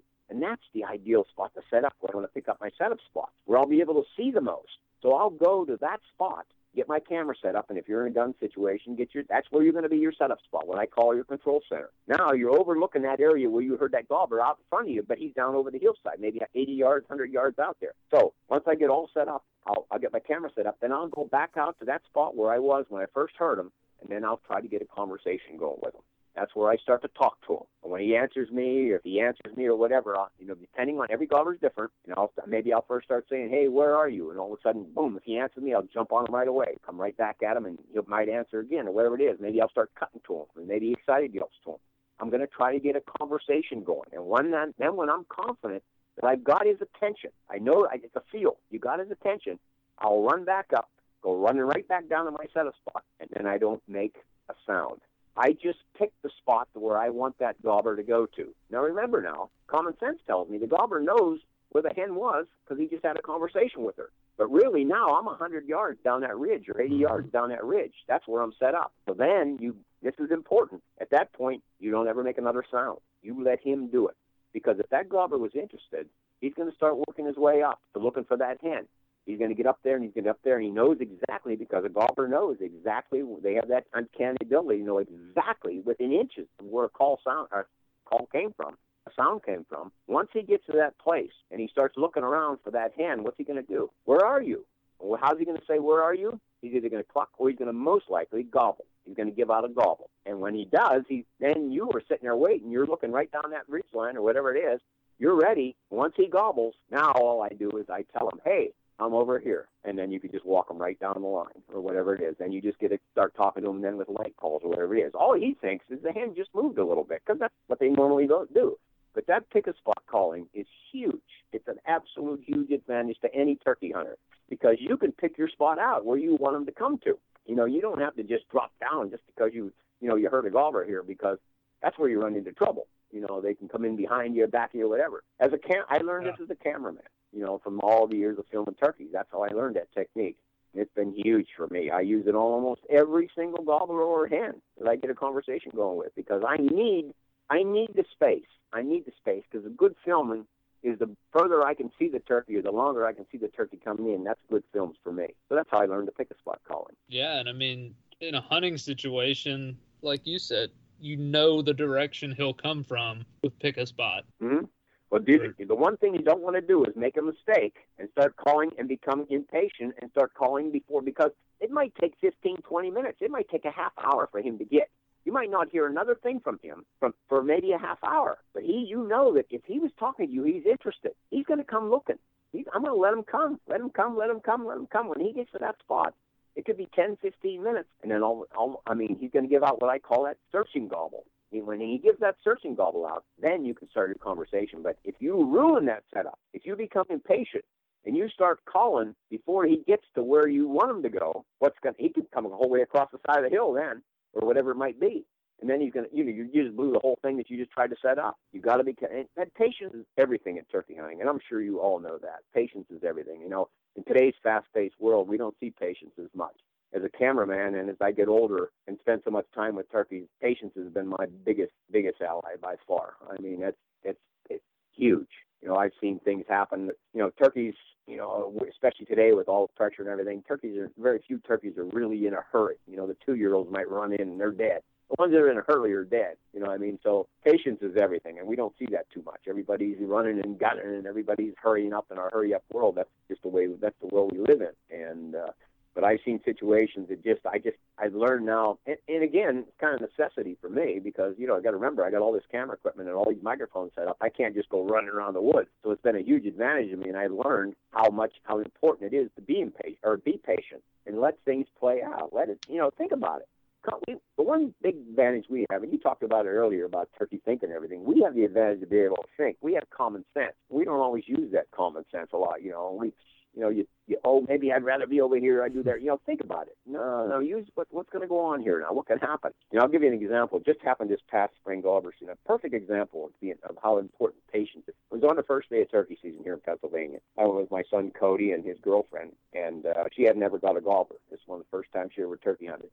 so we went out early in the morning, and she was very lucky to get a really nice long spurred gobbler that morning, and I filmed the hunt. It was really nice. So they had to be to a wedding. So I dropped them off, and I went to a place, a place that I could. It was a beautiful morning. You know, I wanted to film some more. I just, I just wanted to see what was going. on. I knew the first day there's going to be guys everywhere. There was, you know, in Pennsylvania, it's like a lot of space. You know, you got guys everywhere. So I went to an area. It was an old farm cut. Far, I mean, an old strip cut where I could see for, you know, 800, 700 yards in one direction, 600 yards another, and it's partly wooded and everything. It's just a nice place for turkeys. A nice place to just sit and listen and film or whatever. You know, so that's what I was going to do. So I sat in this one spot, I got set up there, and I just sat with the camera. I didn't even set the microphones up, and I just wanted to let play out. And there was there was guys driving down on the far road, and they would get out of their car and call, and guys, you know, it was just just normal. That's what everybody does. You know, I mean, they get in the car, they slam the door, get out and call, and slam the door and go back. And but I was looking way across at about 700 yards, 650, 700 yards across the old strip cut, and it was an, a, a silver Ford pickup truck parked over there. I was looking at it in my binoculars, and it was there for a long time. And it was coming up towards the end of the, you know, about 11 o'clock, 11:30, when everybody would be coming out of the woods. Finally I seen the two guys coming, and they were going to the truck, and I was watching them there. And that long distance, they looked like ants that far away. And they got to their truck, and they put all their stuff in the truck, and then they must have been give it one more last hurrah. So the guy, the driver, went off to the left about 25 yards, and the other guy went about 25 yards to the right, and they each gave out a call. Now I didn't hear him from that distance; I couldn't hear him. But I could see the one guy bring his hand up to his mouth, so I knew he was giving a call. And he gave a couple of calls, and that, that only lasted for probably a minute or two minutes. They stayed there. They both got back in the truck. Drove, and I watched them drive that truck all the way down the end of that strip job, and I could watch that road far away, and I watched them go away. They were gone maybe eight minutes. They were gone, and I looked back over right where that car was truck, right where that truck was parked, and right where that guy and the driver called, and there was a big gobbler standing right there, looking out across that strip job.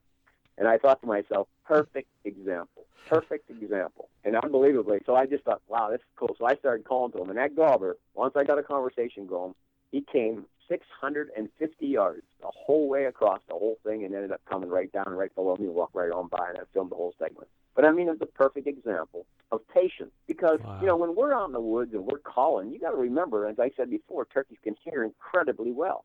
And there's a lot of satellite gobblers out there. Sure, there's gobblers out there, the adult gobblers, I mean, the, the boss gobblers, or whatever it is, they have their hens with them. And, but there's other gobblers out there who also are interested. Satellite, what we call like satellite gobblers. They're interested. But it takes them sometimes. They're not going to run in all the time. They're going to, you know, they're afraid to run in. They don't know what they're going to encounter when they run into a hen calling like that. They're going to run in and, you know, maybe a big gobbler's going to try to beat them up or whatever it might be. So you got to let a situation play out. You know, some of my most successful films with gobblers is I'll set it, what I call set a situation up. Uh, if I'm going to be using a decoy or whatever it might be, I'll set the set a decoy out there in front of me or whatever it might be. I'll get up and get in my setup spot by a tree or and get set up with my microphone, my camera, and then I'll go right up to where that decoy was and I'll set a situation up. Maybe I'll just maybe I'll start cutting, maybe I'll start clucking, maybe I'll do some feeding calls or whatever it might be. Maybe I'll even throw out a gobble, whatever it might be. And then I'll go back and just sit and let it play out. It might be a half hour later, and you cannot believe a half hour, 40 minutes later, here goes the gobbler walking by, looking, looking here. He knows they heard it. They turkeys are there. They know it. They're interested. And if they are interested, it might take them a while. But most guys are going to be gone from that 20 minutes ago. They, you know, they tried it. Well, no answers. I'm going. You know, sure you might say, well, that's not fun hunting, but I don't know. I mean, I, I think that's pretty much fun. That's one way of fooling them. Yeah, you never know. You, you know, sometimes I've, I've had that same Yeah. type of situation where no gobblers are gobbling, and I set the situ- I set up a situation or scenario, and then all of a sudden that gobbler comes in, and like I said before, he's looking for that hen. Now he'll start gobbling, and then all you got to do is make a few calls and bring him right over to where you're at. So, I mean, patience in turkey hunting. I mean, there's that's it. I mean, that's that's a huge, huge asset, and it's Yeah. hard though. I mean, it's hard because we all what's that thing we always you always think, oh, I'll bet there's another one over that ridge. And I'll bet there's another one. I'll bet there's one over here. Just you know, you know, there probably is, but I can guarantee you they're probably right there too. If you set the sign and you turkeys are in there, they heard you. They know. If they're interested, it might take them a while, but you know, you have patience. Sit tight. And the other thing is, and this is something I really learned as a cameraman. You know, movement. Movement is everything. I mean, turkeys. One thing they're keying in on is movement, and I'm, I'm sure everyone knows this. I mean, they just you know, they they notice movement more than any animal that I've ever seen. I just cannot believe how they pick up. And you know what really is amazes me that these I see it so much in these roost segments anymore is turkeys now within the last six, seven, eight, nine years have been coming more and more obviously intent on where and wary on movement. I mean, it, they're looking. You know, I remember way back when I started these roost segments 22 years ago or 21 years ago. I would watch them up on the roost, and they'd look down, and they'd fly down out of the roost. Well, a lot of these birds now, I'm watching them and filming them up on that roost. I mean, they're intently looking the ground over. They're looking here, they're looking there. You know, they're worried about going down. And why is that? What do you think it is? Well, because there's probably a bobcat laying by that log there. Maybe there was last week or last. You know, they remember this stuff. There's predators out there now, so they're really wary. And one thing that they do not, they never miss movement. I mean, movement. When I'm filming the camera, I try. You know, I, I I'm a stickler for really good camouflage. I mean, I leaves and everything. I try to make. I try to become part of the woods. You have to when you're doing this. But I've had situations where I've had gobblers and hens come out of the rooster coming by. they could be 25 yards away, and I got to make the movement with a camera lens a fraction of an inch, and I've had hens pick that up on my little finger, and it's camouflage. And they pick that little movement up, and I, I'm, I'm just, they just incre- It just absolutely blows me away at times. I'm going to give you something, another example. And you might not ever heard anybody ever say this, but turkeys, as I said, they can see movement. You know one thing they can see? They can see you breathe. And I'm thinking, you know, people say, "Oh, you're crazy." And I've told this a number of guys and say, "Ah, there's no way they can see you breathe." well, I've had I've got proof of it from some of the foot, footage and videos that I've seen. Turkeys, that's how good they are at seeing movement. And I'll give you an example. I was in a roost situation one time, and I had a clearing there, and I had a couple of young gobblers fly down. They landed down about 20 yards, and they were feeding. There was a couple of hens there too, and they were feeding. I was filming. I wasn't moving. It was a quiet, it was a calm day, real calm day. It was a little damp out too. And these gobblers, the young gobblers, are standing there, and they come over closer, and they got to about 15 yards away from me, and I'm kind of zoomed in, in on them, and I'm taking it all in and get some nice footage going on. All of a sudden, one of the gobblers, and I never moved. I didn't do anything. I mean, because I know they're close. I can't do it. I can't even blink my eyes, you know. I never moved, and all of a sudden, one of the gobblers lifts his head up and gives a uh-oh kind of that cluck, that like uh-oh, something's up. All of them are up, like looking, looking, looking, and they're focused right in on me. And I'm thinking, I didn't do a thing. What could they possibly have seen? And that changed their demeanor instantly. And they all started to turn a little bit, and they were kind of doing a cluck back and forth clucks, like, oh, oh, you know, and they're looking at me. Every one of them looking at me, and I'm thinking, what the heck just happened? I even think, well, maybe something come in behind me or something, you know. But as they walked away, they kept going, they kept staring at me, and they kept walking away, and I knew that they were focused on my position, so it had to be something with me. So when they were gone, I and I, I try to take every situation apart. What just happened? What goes on? Whatever. And I do that all the time. And I'm thinking to myself, what just happened? And then all of a sudden it hit me. And son of a guns, they could see me breathing. You know, on a calm day, think about it. I'm sitting beside a stump, or if you're sitting by a tree, that tree don't move. The stump don't move. Nothing moves except for maybe on a windy day. So nothing moves. You got to move because you got to take a breath every time. And the turkeys can actually, if they're close enough and they're paying attention, they can actually see that movement. Isn't that incredible? I mean, that's amazing. But I've seen it happen a couple of different times, and I know that they can see movement. It makes sense to me because everything in the woods is stationary, unless there's a wind blowing or whatever, you know, or a leaf. But a stump is stationary, never moves. And when we're out there set up looking like a stump, and the turkeys, if they're drilling down on you and they see you move, they know something's up. They know something. They have to. They have to. How do they? The bobcats, the same exact thing. One of the biggest predators out there is a bobcat. I mean, by far the stealthiest thing by far. And a bobcat also does that.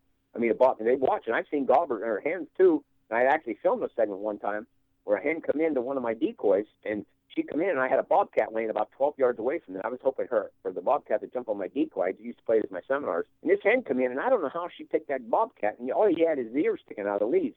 He was he was hunkered down like a cat that low, waiting waiting, and he seen his hen coming. And I was just waiting for him to go. And all of a sudden, she picked him up on and seen him. And I don't know. And the only thing I can figure out is he probably seen, or she probably seen his body moving because all animal, all of us have to breathe at some point. So isn't that incredible? That's absolutely incredible. Yeah, that that is incredible.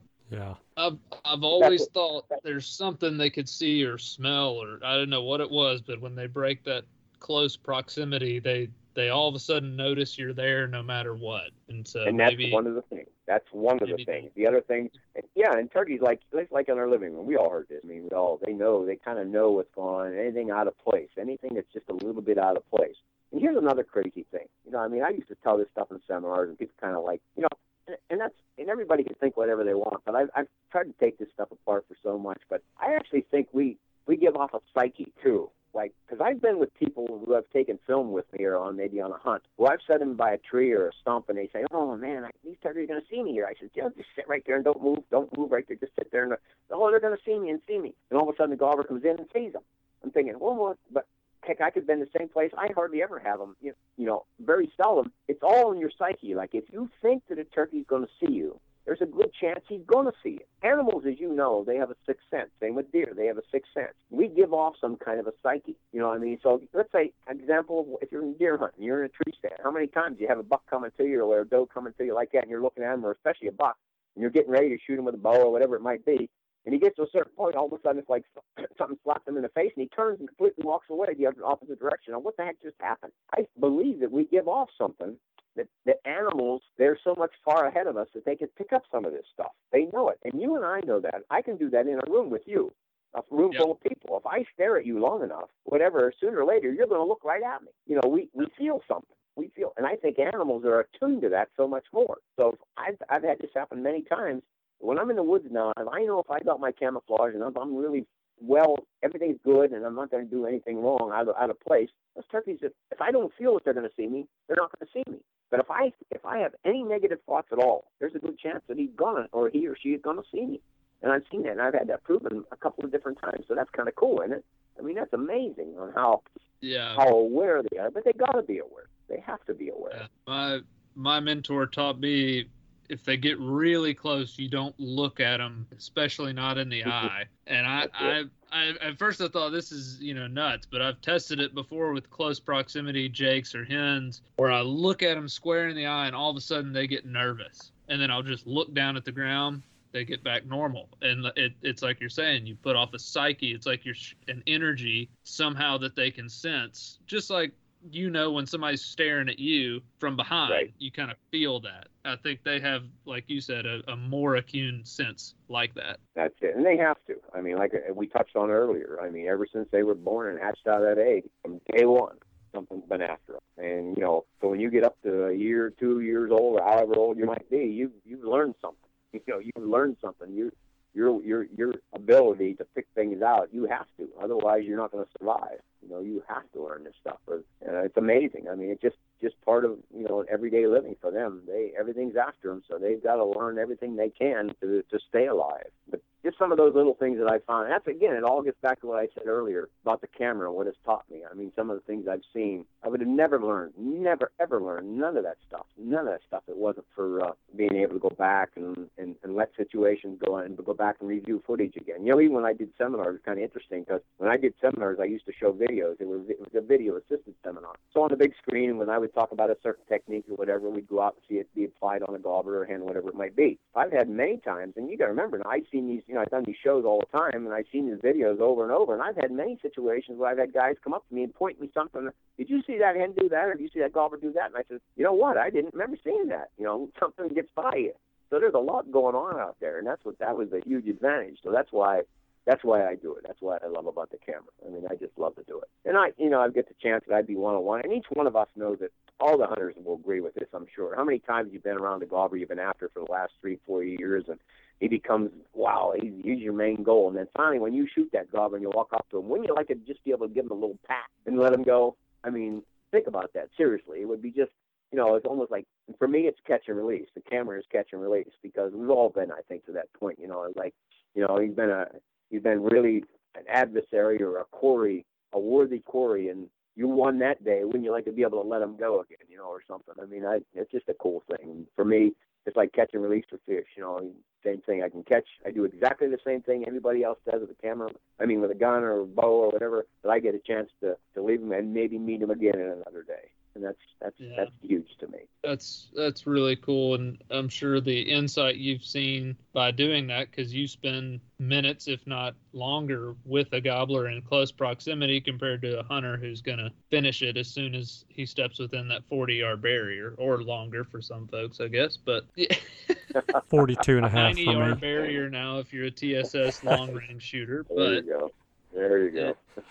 it, it is interesting and and denny i gotta say i sure appreciate you coming and sharing this information with us you just have a vast knowledge and obvious love of the wild turkey and so i appreciate what you've done in the past for turkeys and and the insight you've brought to us today Well, it's been a pleasure to uh, share some of that stuff. One of the nice things, I mean, like I said before, you know, I, I've been lucky. I've been fortunate to see and hear a lot of different things. And I'll tell you what, Uh, as I said before, the more I do this, the more I find out how dumb I really am about the turkeys. And that's, to me, that's that's great. I mean, I love to learn, as we all do. You know, I mean, there's so much.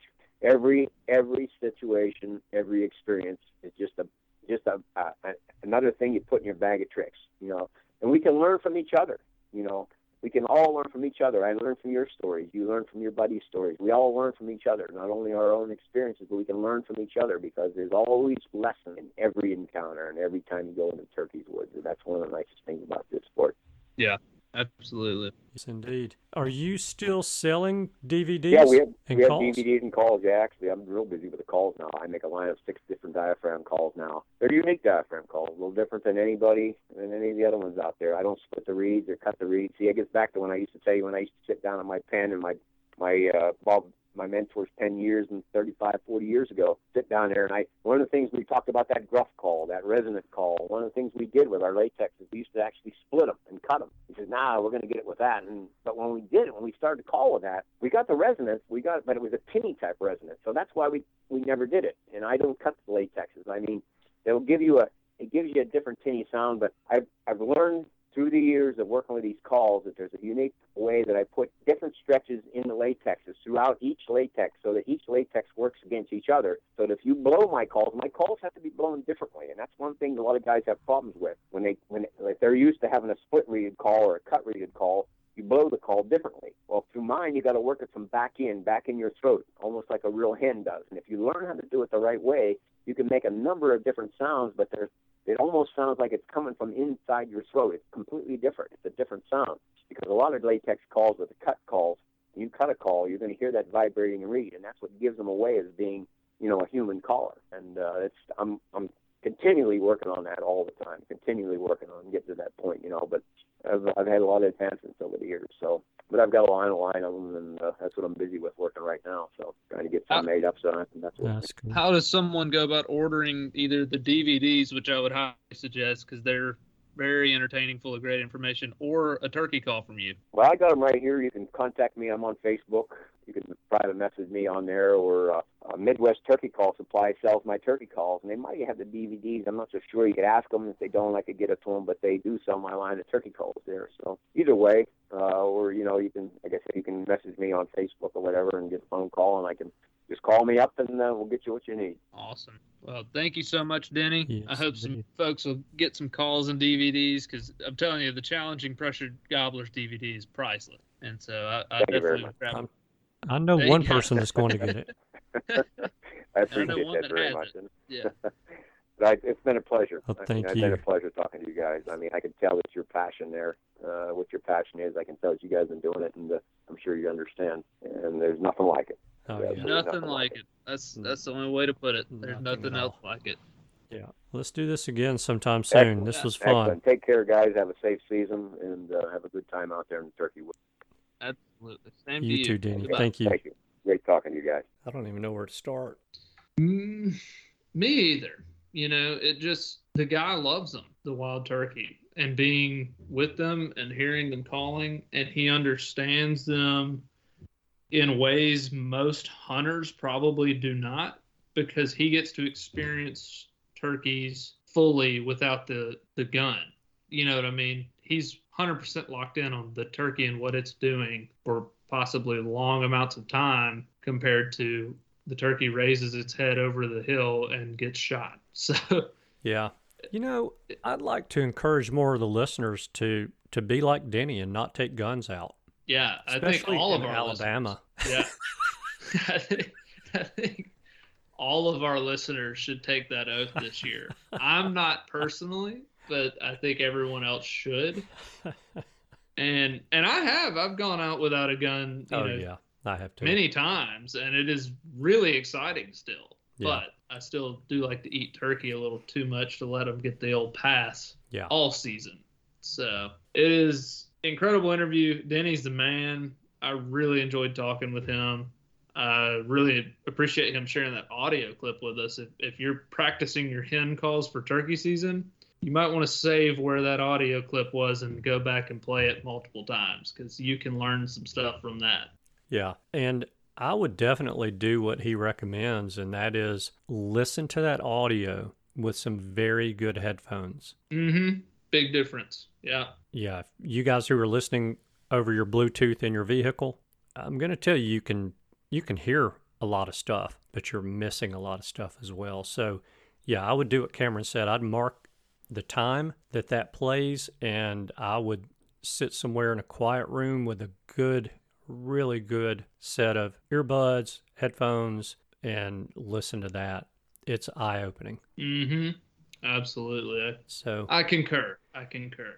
Let's wrap this thing up because That was long. heck Yeah. of an interview. I mean, just Uh, yeah, really no, good. no point for a long debrief from us. And No. the interview speaks for itself, man. And I bet you there's going to be several people go back and listen to this thing a, a couple of two or three times. It just is that good. So anyway, you do you have a favor for this week, or did you give Well, it at the beginning? No, well, I mean, come see us. Yeah, I- I'll stick with that as a favor of the week at the convention. So y'all, y'all will be hearing this a week ahead of the convention, and we will both be there all day Friday and Saturday, Lord willing.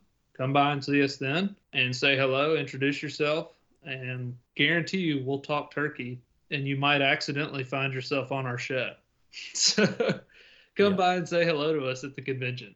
And stop by our podcast booth. When you come in the area where you would register for the show, podcast booth will be there on the right. So stop by there. If we're there, please come by, say hello. We'd love to see you and shake your hand. Absolutely. That's All a right. fact. Let's Wrap it up, man. Thank you guys so much for tuning in this week. We know that you have choices. We appreciate you spending your time with us. We hope you have a wonderful week, and we look forward to seeing you again next week. Goodbye. Goodbye. Thanks for tuning in. You were just listening to the Turkey Hunter podcast. If you enjoyed the show, please go on over to iTunes and leave a five star review. And make sure to head over to www.iamturkeyhunting.com to subscribe for free turkey hunting tips, tactics, strategies, and product reviews to help you have a more successful turkey season. And stay tuned for upcoming episodes on hunting afternoon birds, how to film your hunt, and the breeding cycle of hens, as well as some guest interviews. Thanks again for listening. We know your time is valuable, and we appreciate you sharing some of it with us. See you next week.